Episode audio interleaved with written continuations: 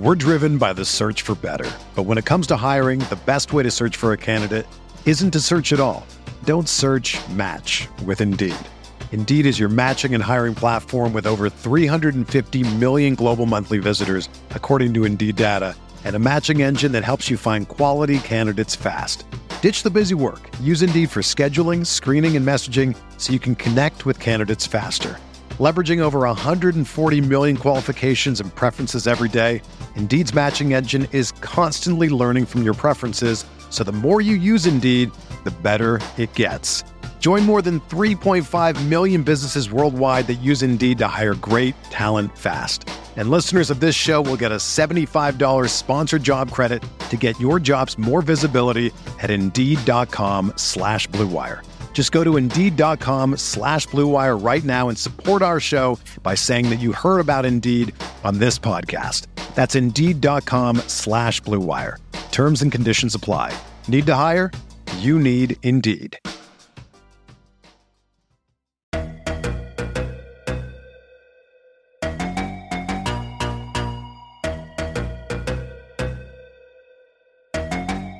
You're listening to Setting the Pace, your go-to Pacers podcast with Alex Golden and Michael Facci.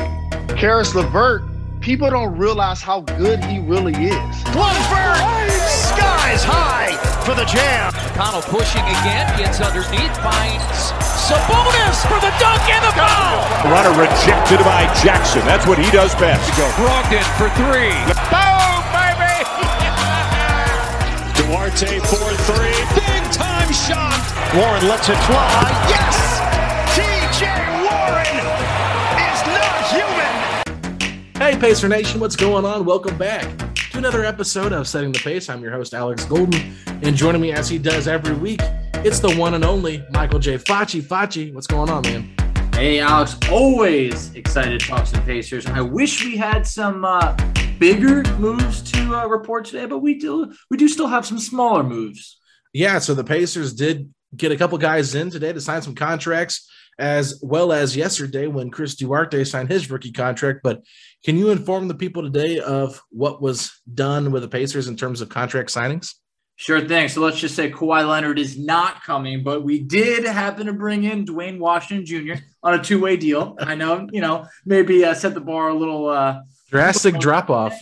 Drastic drop-off, but we also have Kiefer Sykes on an Exhibit ten deal, fresh off of hitting the game winner for a million dollars in the T B T tournament on uh, Boeheim's Army. He inks a deal with the Pacers, so he'll have an opportunity to, you know, compete for a roster spot and maybe even uh, in the G League as well. And then Terry Taylor, he's getting a training camp deal. So, you know, not really some huge names here. Duane Washington Junior, I, I would say uh, the biggest name of the group being on that two-way deal, former Ohio State Buckeye, guy who went undrafted, but I do still think has some potential here. And then in uh, former Pacer news, Brian Bowen is going to be playing with uh, the Minnesota Timberwolves Summer League.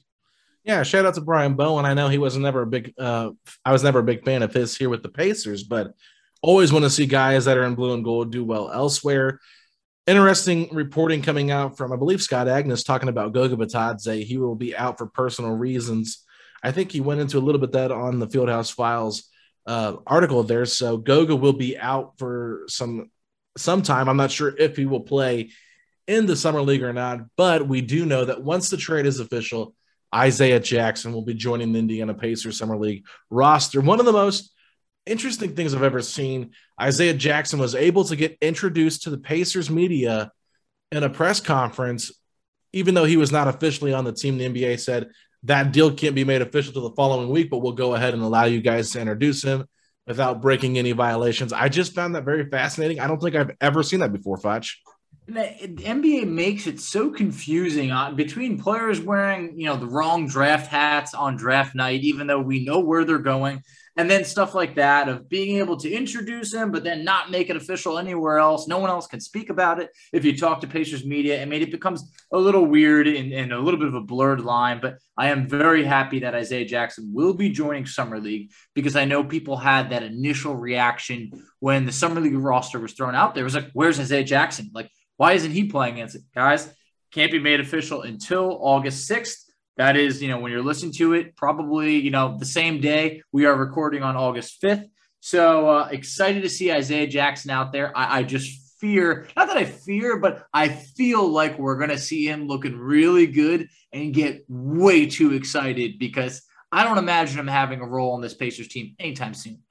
Yeah, I don't really care about his role this year. I'm just excited to see him play in Summer League and get a feel for what he can do. And, and, and maybe look at some of these guys here, Terry Taylor and Kiefer Sykes. And, you know, with that Exhibit ten contract, that can be converted into a two-way contract. I also believe that it can help maintain those G League rights. They can sign bonuses for it. So if Kiefer Sykes is a guy the Pacers really like, they can put him in the G League for a little bit and, and see what he does. And quite frankly, we don't know what they're going to do with Amita Brima. He is on that other two-way contract. They still have not signed Cassius Stanley to a second two-way contract, but he is on that summer league roster as well. So I think they're keeping their options open, but August seventh is the deadline for the contract option on Kelan Martin. So they can waive him by August seventh.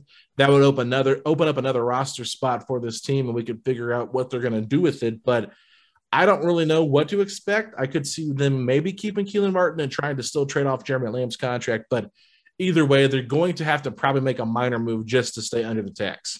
I think so. And it seems like the Pacers, you know, given how they dealt with Jalen McHugh's contract of, you know, also goes back to even dumping T J Leaf to save some money, to then take on Jalen McHugh, to then have to stretch his deal just to stay below that tax, to open up a roster spot, to sign O'Shea Brissett. I mean, there was a lot of steps. The Pacers are not going to pay the tax if they don't feel that they have a championship winning team. I mean, they're not one to pay it, period. So I do think they'll they'll make a move to, to make sure they're below the tax. Kelan Martin, if you told me maybe in April, uh, yeah, Kelan Martin, think he's on the team next year? I said probably not. Mm-hmm. He actually played really well uh, in that May stretch. I mean, really, he had a twenty-five-point game against Cleveland. He had uh, a run of uh, five straight games in double figures to end the season. So he really showed that I think he deserves a spot in the N B A. Where that will be, I don't know, but it's, it feels fifty-fifty if they're going to pick that option up, Alex. Yeah, I feel, I feel the same way. It just depends on if they value him or not. I think they could value him because he is a local guy, played at Butler. Fans really liked him, but he is a thirteenth, fourteenth, fifteenth man on any N B A roster. That's no knock on him. He's just not a guy that you're going to put in the rotation every single night, but when he is called upon, I think he can provide a need there on occasion, just not a consistent role. But maybe that's just being a little bit harsh of a critic of his game, but I just feel like from what I've seen in the last couple of years, I, I'm not really buying into him as a rotational player on a good playoff team. So I think uh, speaking of players that are good rotational players on good on good playoff teams is Torrey Craig, and he is in Indianapolis. Posted a Instagram story taking a picture of the electronic billboard that had his welcome to Indy Torrey Craig on it. And I thought it was cool. They had him photoshopped in a Pacers jersey. They did that last week as well for Duarte and Isaiah Jackson. They said, let's welcome in our two guys. So now they're doing it for Torrey Craig, and Craig seems to like it. So yeah, that makes you a little bit more excited about him being a member of this team. I'm very excited for him to join the team. I mean, this is a guy that, look, say what you want, he's got N B A Finals experience. I know he wasn't playing a massive role in the N B A Finals, but he is coming off of playing in the Finals, and that is worth something. I mean, he's already a good three and D player, but just that experience, I, I think it can trickle down a little bit. Is this us adding Chris Paul and his N B A Finals experience from this year? No, it's not, but it still helps to have those guys that have been there, have been around a professional, you know, hey, we're here to win it all type environment.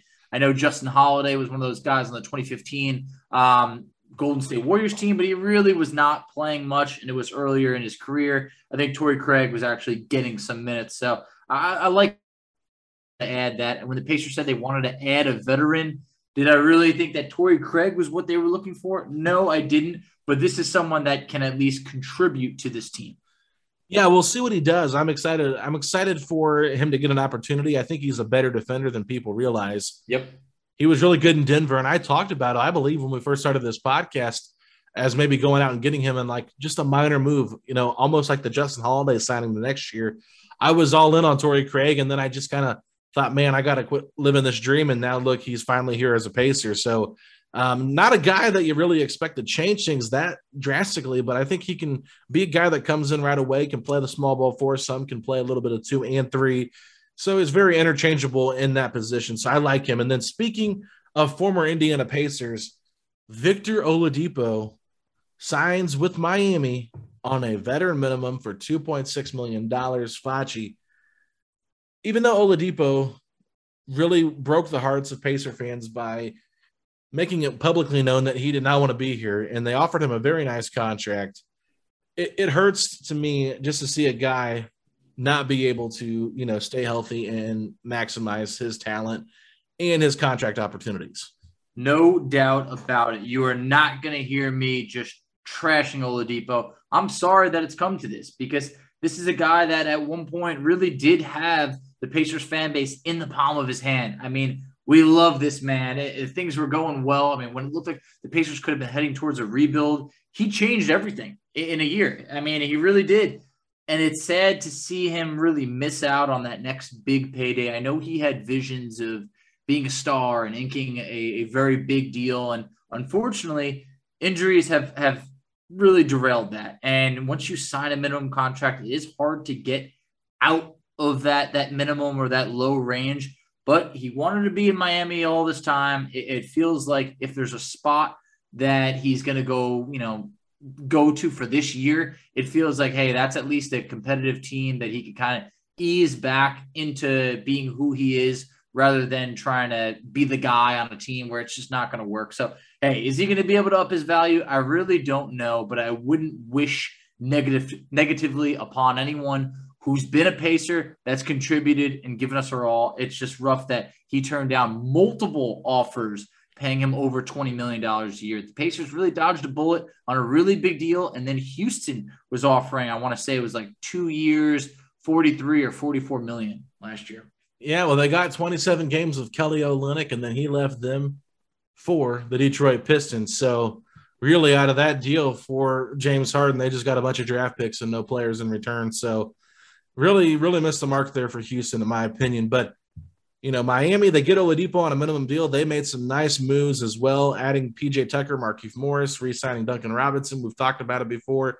They're going to be a force to be reckoned with in the Eastern Conference, even though they got some older guys. I know they brought in Kyle Lowry as well via sign and trade. So, yes, they brought in some older guys.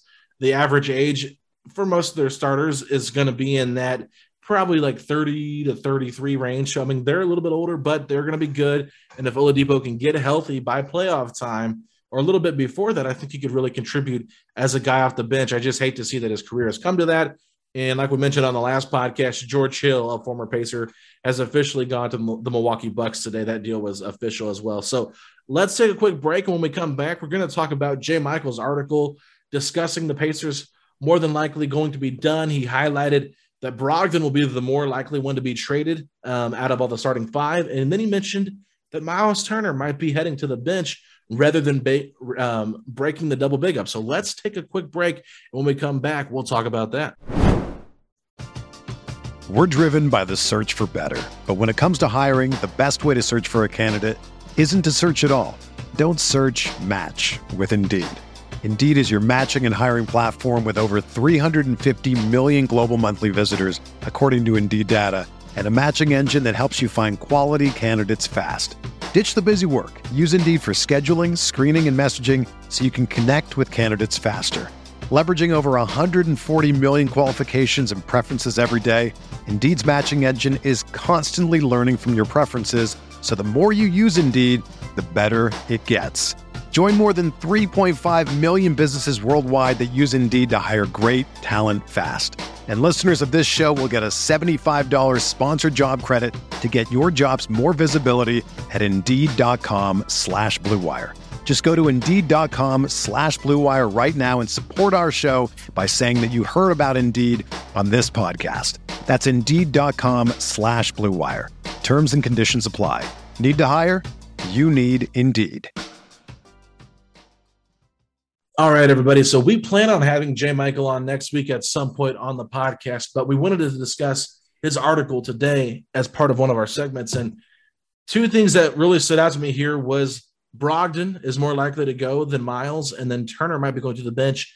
I want to read a couple quotes here from his article. It says, the Pacers, however, aren't in any rush to unload Myles Turner or Malcolm Brogdon, the two most discussed possibilities league-wide. Turner is the less likely of the two to move despite being a hot commodity for the last two plus seasons. He also says it's possible, another league source told Indy Star, that Carlisle will split the starting bigs and have Turner come off the bench. So, Facci, which one of those two do you want to start with?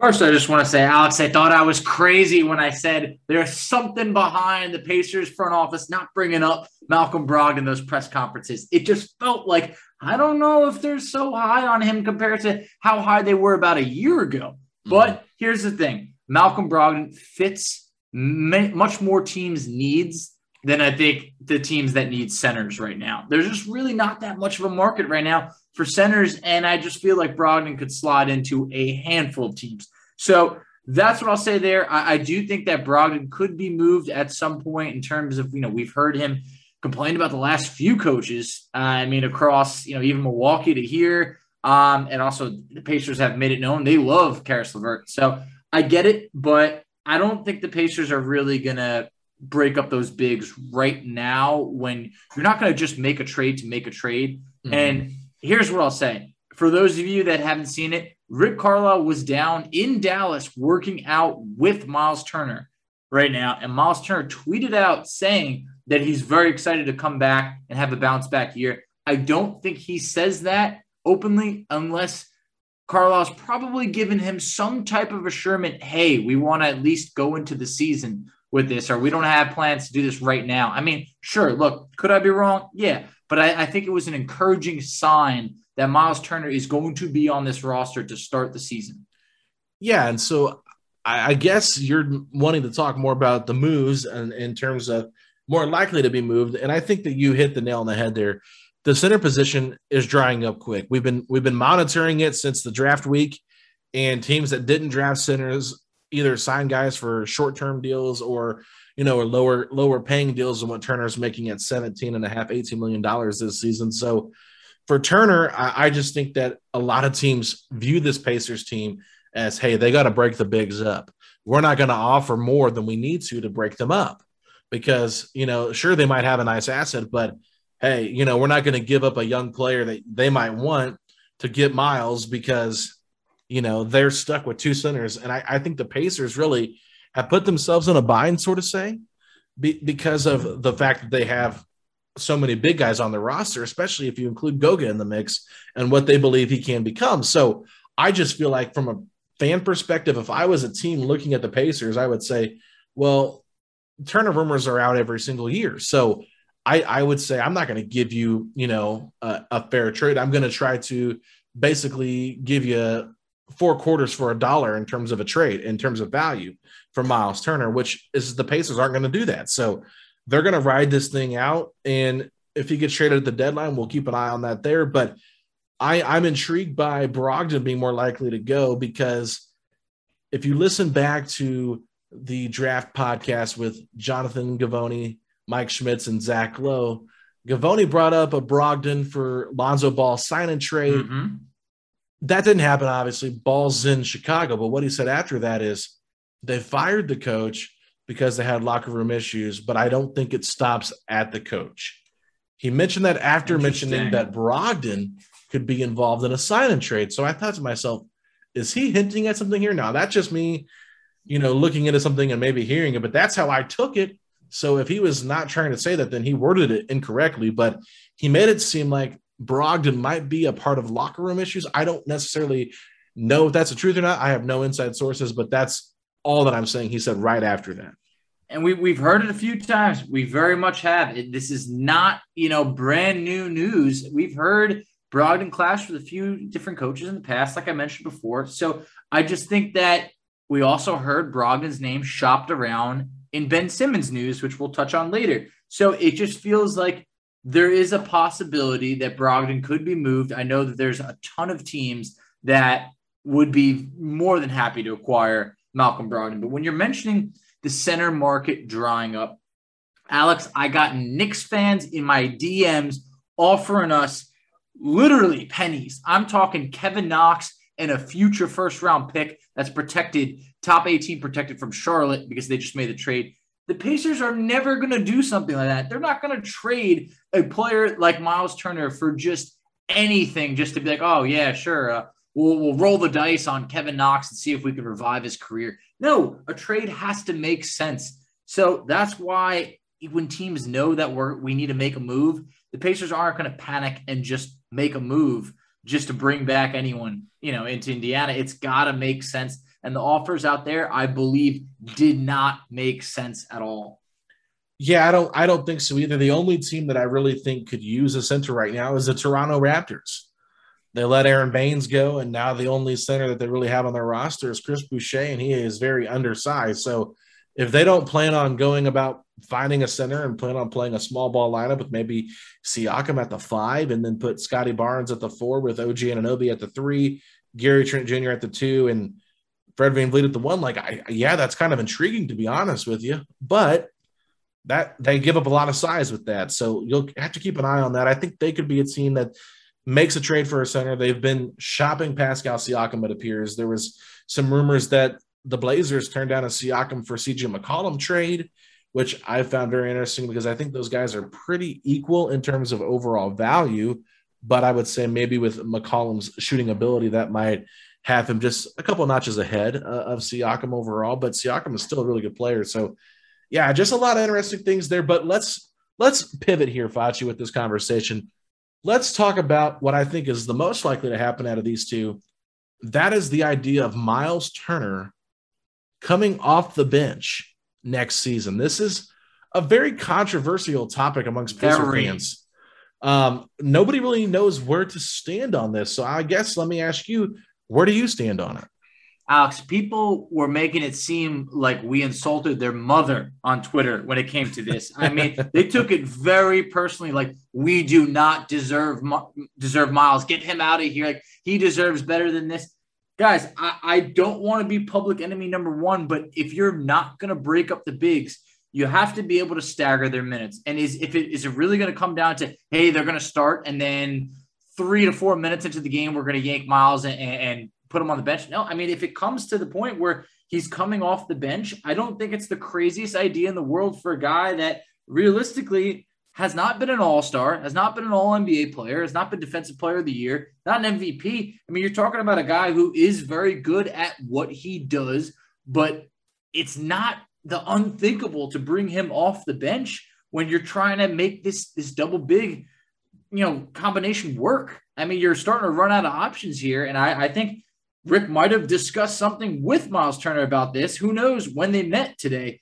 But this is a guy that right now, I mean, you're talking about, hey, look, we all love him, but this is a guy who's averages twelve and a half points per game, six and a half rebounds. I get it. He he has, he sacrifices the most, but it's not that unheard of to bring that type of guy off the bench when realistically there is no option of bringing Domas off the bench. If you try and bring Domas off the bench, he's going to be the next Pacer to request a trade out of here.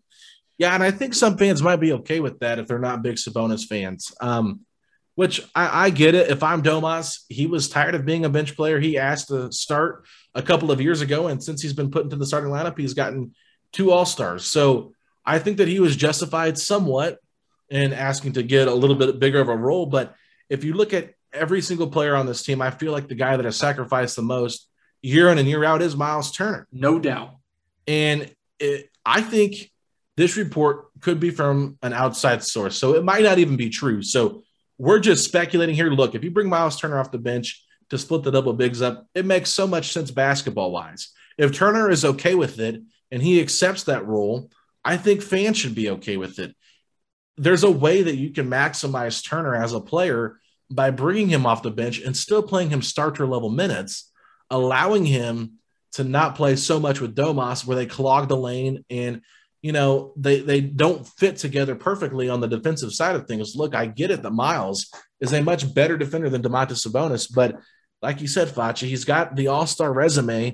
It'd be really hard to sell him and the fan base on benching Sabonis over Turner because of the, the defensive fit. So, yeah, I, I think it makes some sense. And if Myles is okay with it, it's fine. But I guess the big question is, if you're if you're Myles Turner's parents or you're part of his, you know, group of close friends, and you see the Pacers constantly, you know, shopping you or, you know, teams constantly calling about you, you, you see how you've gone from the starting center to the backup center now in a sense. don't you feel like your ego a little bit would be hit and your group of people that you're so close to would kind of be in your ear a little bit telling you like, hey, you know, you need to get out of Indiana. They're not really maximizing your talent as a player. That's very possible. I, I like to think that Myles has his head on his shoulders very well. I mean, just a guy that seems to be one of the nicest human beings that you'll come across. And I, but here's the thing. We're not messing with his money. He's not entering a contract year where this is really going to affect it. The Pacers gave him a solid deal at the time, seventeen and a half million a couple years ago, had him as one of the, you know, high, more higher paid centers. Um, he's got two years left on the deal. And if they want to continue to make this work, this feels like the step before giving up and making a trade for one of them, you know, trading off one of them. It just feels like this is that step to say, hey, we're going to try something different. Now, I don't want to take advantage of Myles' kindness. He is the longest tenured Pacer. He has sacrificed a lot, but his money's guaranteed. I think at this point, it's like a, hey, Myles, here's the option. You know, we want to keep you here. Would you be open to that? And if he's not open to it, then maybe a trade is more likely. But if he is, then I feel like it's just like, I don't know what we can do to thank him enough, but this double big lineup, it's not working. It's not. The spacing's not good. You're talking about before, I know like a lot of people are like, hey, you know, Myles is a three-point shooter. He can stretch the defense. The last two seasons, he's been at a combined thirty-four percent from three. I'm sorry, but that's not making anyone kind of, you know, quiver in their, their J's, their, their Nikes, whatever it is. They're, they're not going to be shaking. They need to switch something up. Maybe he can be more of a focal point with that second unit. But out there, it, there's been issues, and the Pacers want to take a step forward. Well, if you're going to run it back, you got to at least do something differently, scheme-wise at least. And I think that Rick Carlisle is someone that I would trust here. This isn't Bjorkgren coming in here and be like, Myles, you're coming off the bench now. And it's like, whoa, yeah. whoa, where, where's your credibility? You know, Rick Carlisle, he has that. So for right now, I'm going to let Rick make these decisions. And if he thinks that Myles is better off the bench, I, I'm I want to experiment with that. Yeah, I think that's a great point. I think you also have to look at how he played last year with the bench unit. He was actually pretty good. The numbers were really good for him with the solo Myles minutes. I mean, we had the conversation two years ago about how good those solo Sabonis minutes were.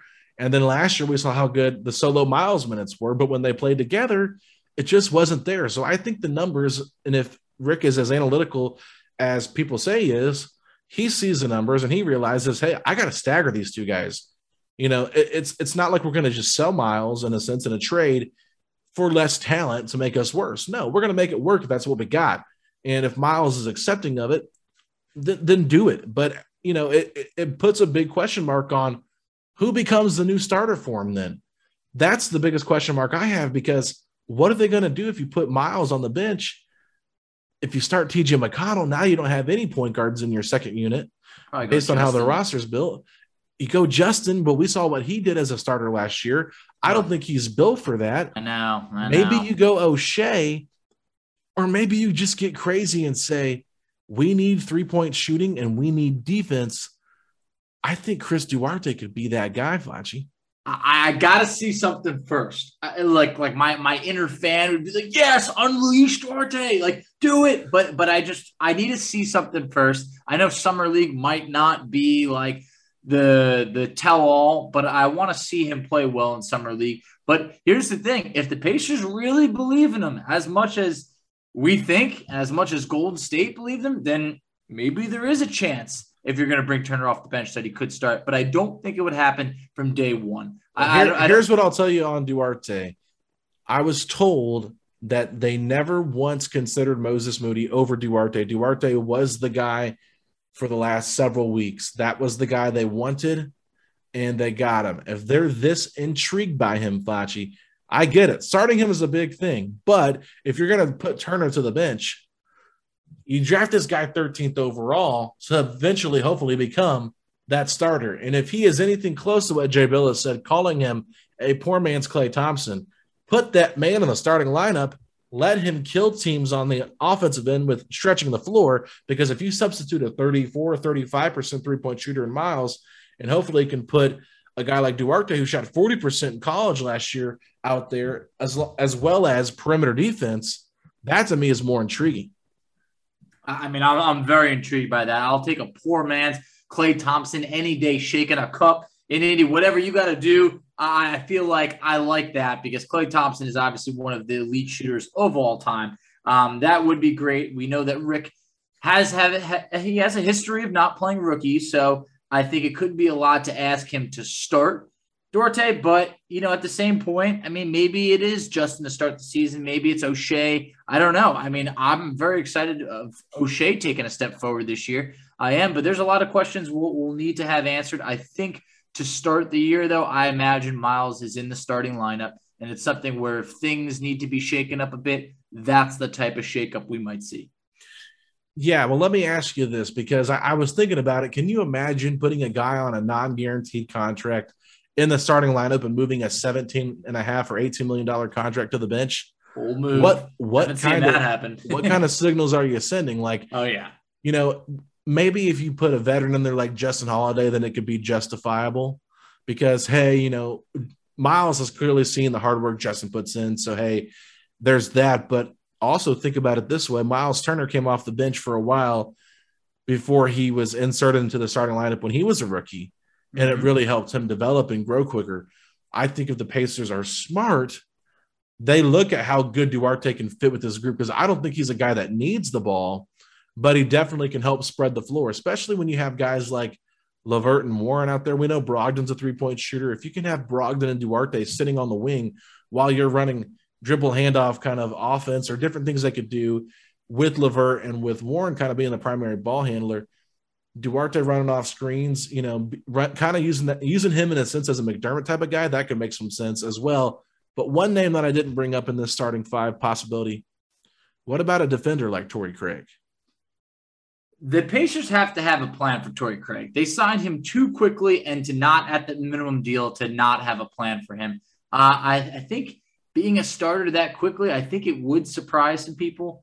Uh, my gut right now says Justin Holiday just because he started so many games last year, and I believe he played in all seventy-two. Mm-hmm. Uh, I think He's he was played in all games the last two I mean, years. the, the man's a the trooper. uh, I'm sorry, but my, my mind immediately went to some – cheesy headline of him being in the starting lineup, hitting a big shot. It says justified. Oh you know, my God. I, I, I get, the second you said the justifiable, that came in my head. So I, I look, I don't know if he's going to be hitting a, a game-winning shot anytime soon for us, but I could see him being in the starting lineup as they try and, you know, continue that. Uh, we're trying to adopt a defensive identity type of thing, but Torrey Craig, hey, you know, it would be interesting. I just don't know if he'd be a starter unless you're going to put him in one of those roles where, like, the Knicks had, like, Elfrid Payton starting, but he would not play the majority of minutes. Like, it was like he was the starter, and then he was the first guy to come, you know, come out of the game. So, you know, maybe something like that. I don't know how many minutes they plan on for Torrey Craig, but I think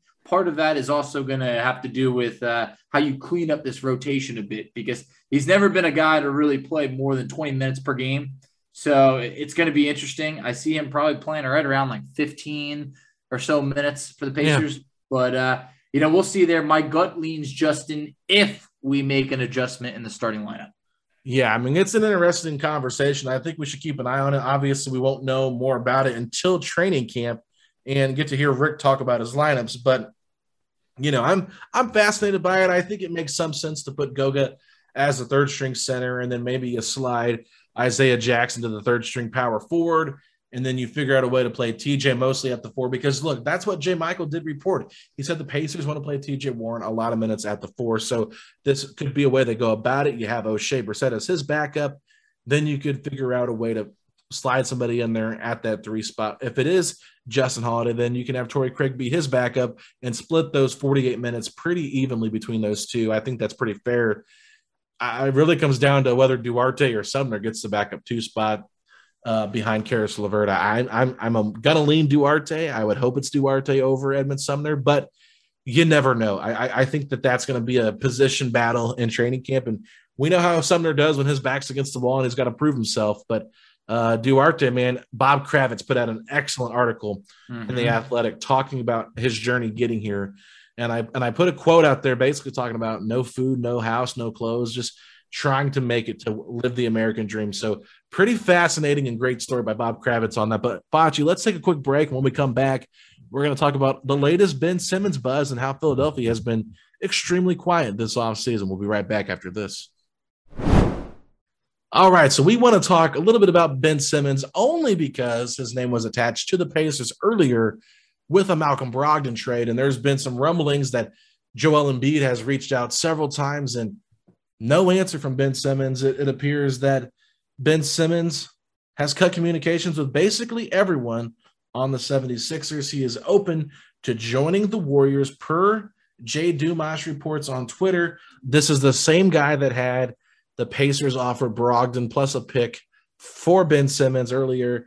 He also went on to say that um, Ben Simmons sees Toronto and Portland, among other teams, as bad situations that he isn't going into. Simmons is open to the California teams. So interesting stuff here on Ben Simmons. Facci, are you still intrigued by a Ben Simmons trade? Uh, I'm really not. I'm going to be honest. Look, like Ben Simmons has a lot of potential.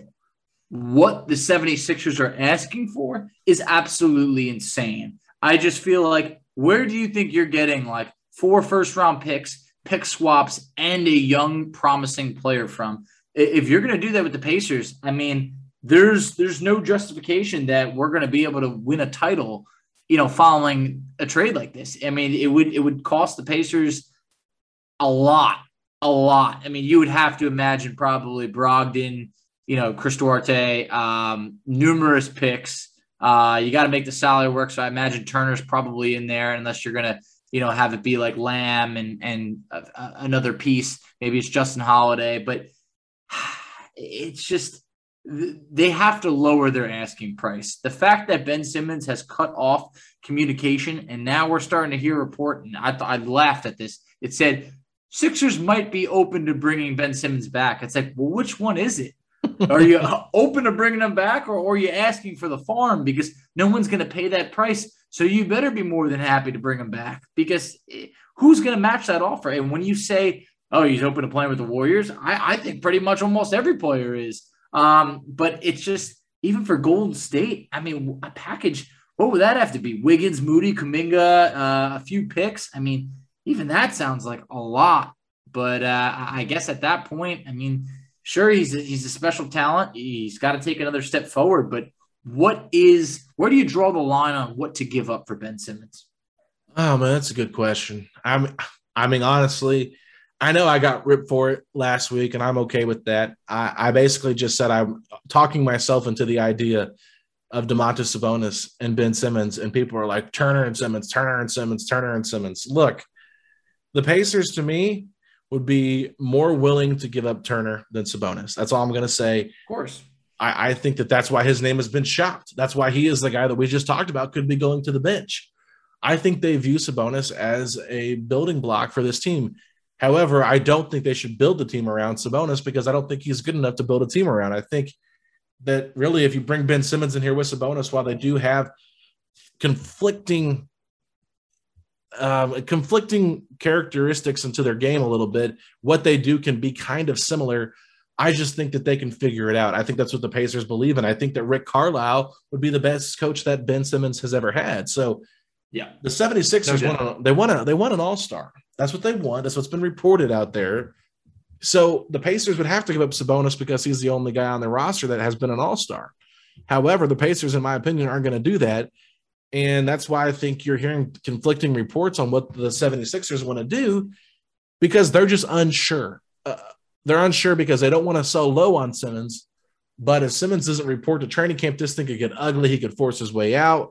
I know he's got four years left, but there's a lot of things Simmons could do. I don't think he won't report to training camp because he no. wants to get paid and all that. But I can see where this gets ugly very quick. And quite frankly, if, if he's open to joining the, the California teams, why aren't the Kings calling? You know, they could offer some stuff up. But in, in terms of Golden State, I just don't see what's really a, a attractive there. I mean, James Wiseman, a uh, young center, Moses Moody, sure, he might be a good shooter for him. But Andrew Wiggins, I mean, well, they need a point guard. That's the thing. That's why Indiana makes a ton of sense with Brogdon, because they get a point guard that can shoot the ball. But I think Brogdon would be a great fit next to Ben Simmons as well. So, yeah, I mean, I'm not sure what I would do, but I think I would look at it long and hard.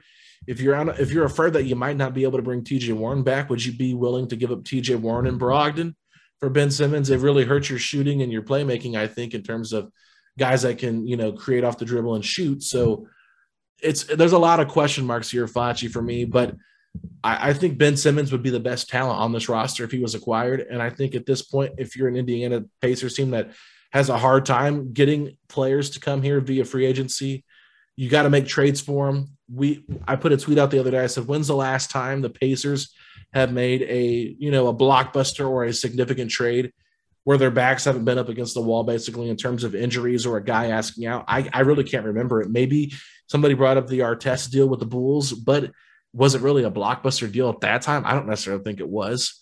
Um, the, the J O for uh, the Dale Davis for J O trade was a big one, but there's rumors that J O or Dale wanted out as well. So I, I just, I'm just thinking the Pacers have always been kind of a reactive team and not a proactive team.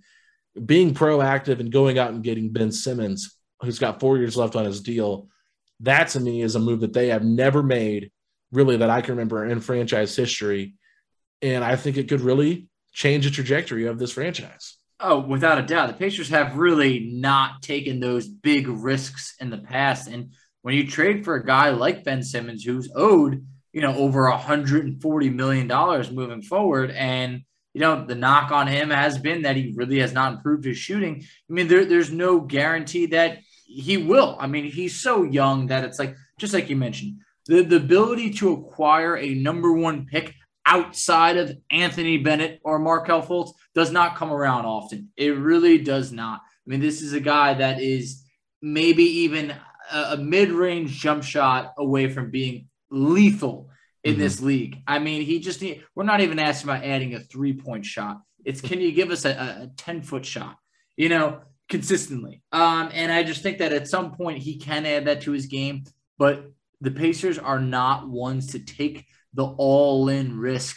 at this point and trade a guy like Sabonis, who you have under contract for a few years, and then, you know, add in, you know, whether it's Malcolm Brogdon or add in a T J Warren, who, you know, all signs point to wants to be here and re-up on another deal, plus picks. It's a bold move because then at that point, you know, you have a bunch of guys that are coming up under contract in about two years. If it doesn't work out and you just have Simmons left, I mean, you, you have to continue a path of kind of being all in.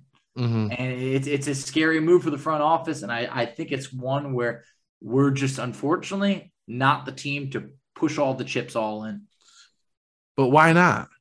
I, I, I get it. I mean, it's it's a valid question. I think if we were a little bit closer uh, to winning, then winning seriously, then yeah, maybe. But right now, I'm not gonna lie. I'm not. I think that Ben Simmons is in not the most trustworthy spot. His own coach, Doc Rivers, threw him under the bus towards the end of the season. And I think that he was probably pretty hurt by that. So did um, Ben, so did Joel Embiid. Everybody did. I, I understand why he cut off communications, but it's how do you respond from that? I don't think he's responding well. No, you're I, right. You're right.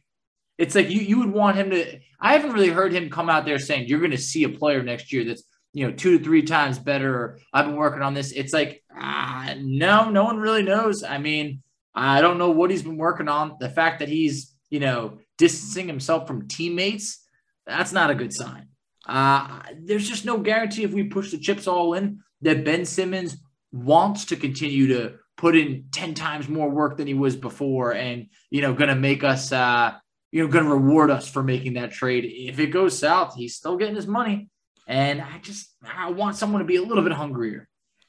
Yeah, I get that. I, I get it. But, but here's what I'll say, Facci, just to kind of wrap this conversation up.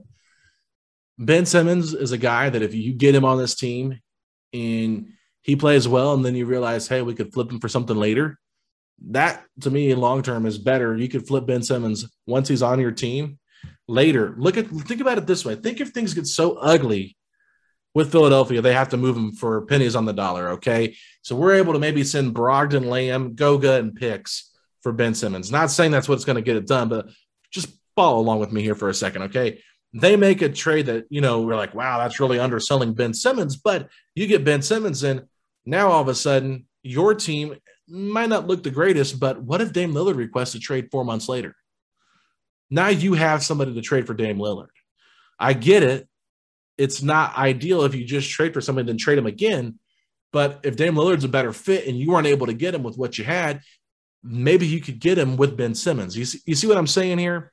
I, I see it, but I, I think there's a big problem if you're going to push all your chips all and trade a lot for a guy that then you're going to turn around and trade again. But that is Brogdon, is Brogdon, Lamb, and Goga plus picks throwing all the chips in? I don't think it is. That's not it. That's definitely not all. Is Brogdon and Turner and Goga, or Brogdon and Turner and something plus picks throwing all the chips in? I don't think that is either. If we can get that deal done, sure. What what I'm hesitant is when we're talking like Sabonis, Brogdon, and picks. It's like ah, and then we're gonna have well, a team I mean, left for even if LeVert, you did that, Simmons and Turner. It's like where where is that in the East? Well, I, I I mean I think that team could be fine. But what I'm saying is, people that say oh trade so trade Sabonis and Brogdon for Simmons. Well, I said this last time we talked about this. 76ers say no, they don't want they don't want uh, Domas Sabonis. They, they, he doesn't make any sense in Philadelphia. So it would have to be a three-team deal, but it looks like Portland's not budging right now because I think yeah. they want to see what this looks like under Chauncey. So that's all I'm saying in terms of hypothetical trade talk. Turner makes more sense because, one, if he's able to come off the bench in Indiana, he's more than happy to come off the bench in Philadelphia. Just telling you that right now, he's better than Andre Drummond, and he can block shots. I think he'd be some actually nice – he could probably play somewhat next to uh, Joel Embiid a little bit, I think.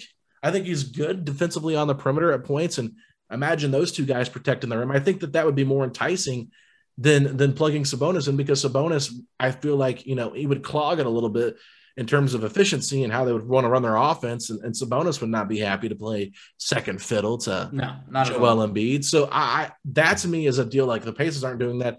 They'd be more opt, they'd be more apt to give up T J Warren or Karis LeVert, in my opinion, to give Ben Simmons. But I don't necessarily think that they want to get rid of those core three that we think is the the building blocks for this team, because even in J Michael's reporting, he talked about it. Brogdon more likely to go than Myles. Never said LeVert, never said Sabonis, never said Warren. So, so to me, if Ben Simmons becomes available and his value gets diminished somewhat, then you got to act on it. I'm willing to get a, you know, move on from picks because most of the time the Pacers picks have not translated into great players. So I'm okay if they move on from these picks because you're going all in winning for the next four years with Rick Carlisle.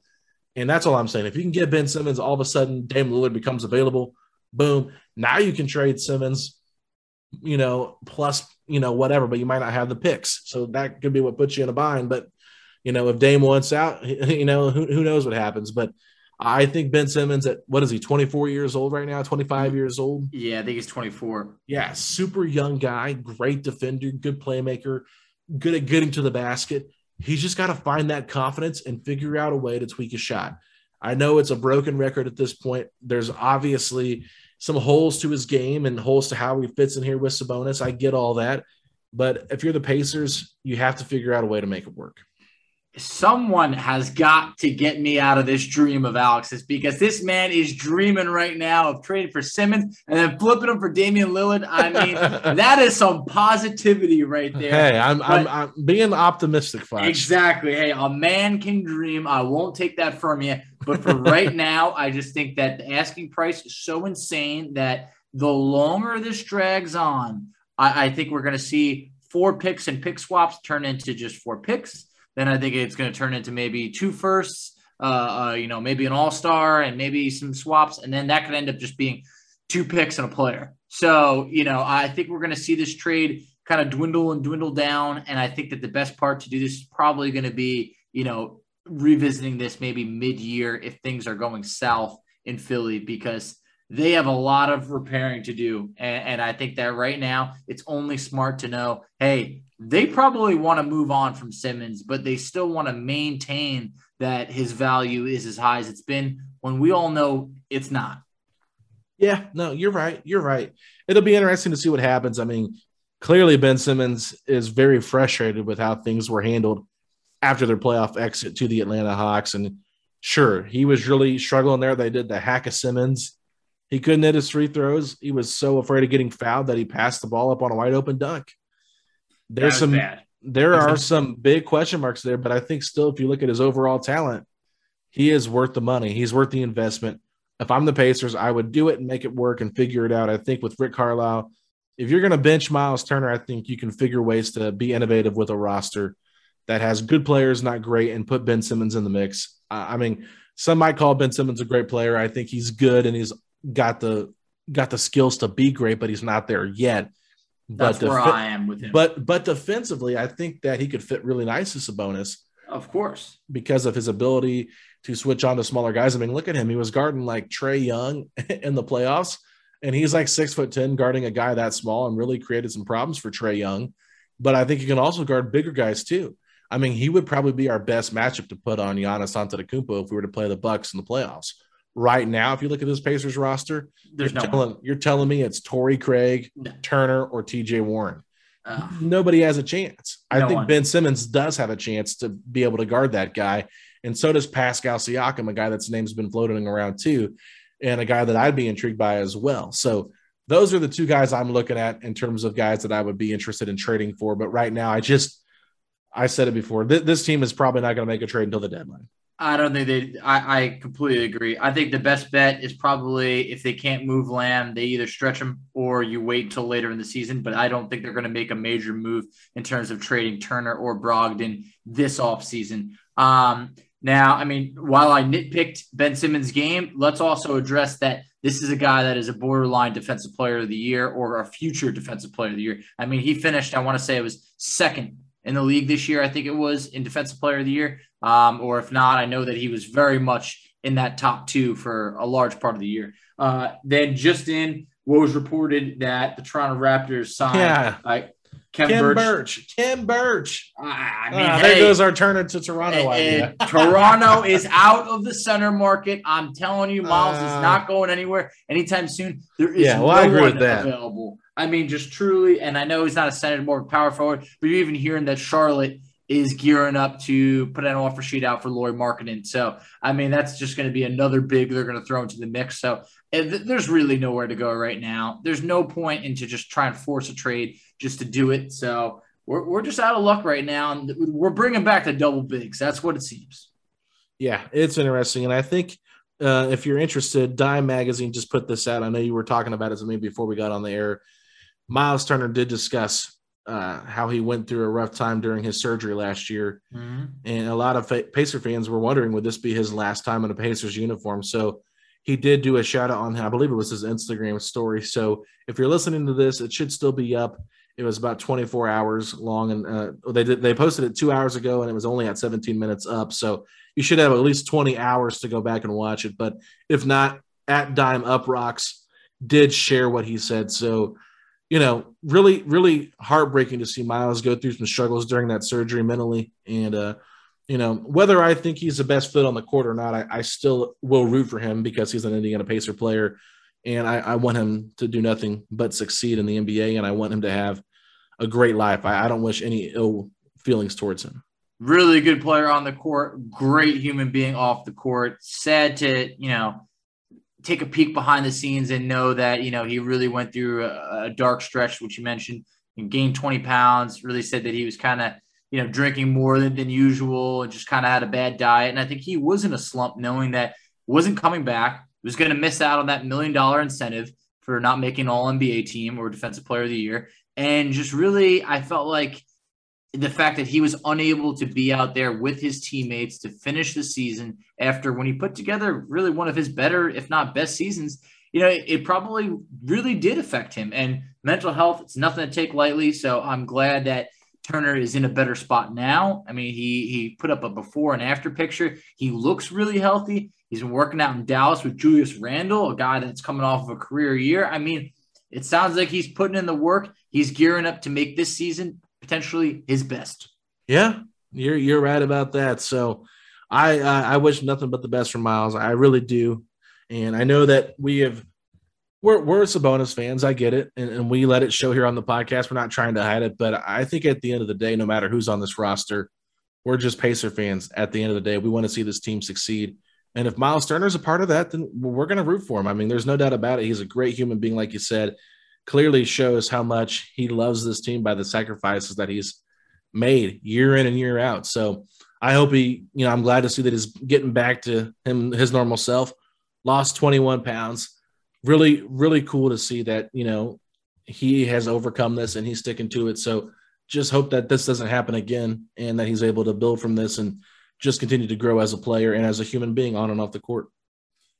Could, couldn't say it any better myself. Just, hey, I'm just happy that he's in a, in a good spot right now. I mean, sometimes when you take the game away from someone that they could feel a bit helpless, and uh, you never want anyone to go through that. So glad that Myles is in a better spot, and uh, I'm just very excited to see him and the rest of the crew out there on the court. Summer League games starting up real soon. Yeah, uh, Sunday.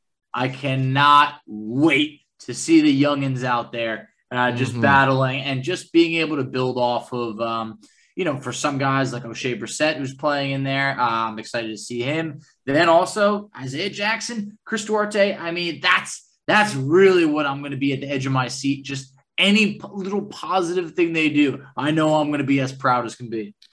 Got a fun week coming up. Summer League starts. We've got the documentary coming out on The Brawl next Tuesday on Netflix. And then we have J Michael coming on the podcast next week as well. So stay tuned, everybody. If you haven't already, give us a rating and review.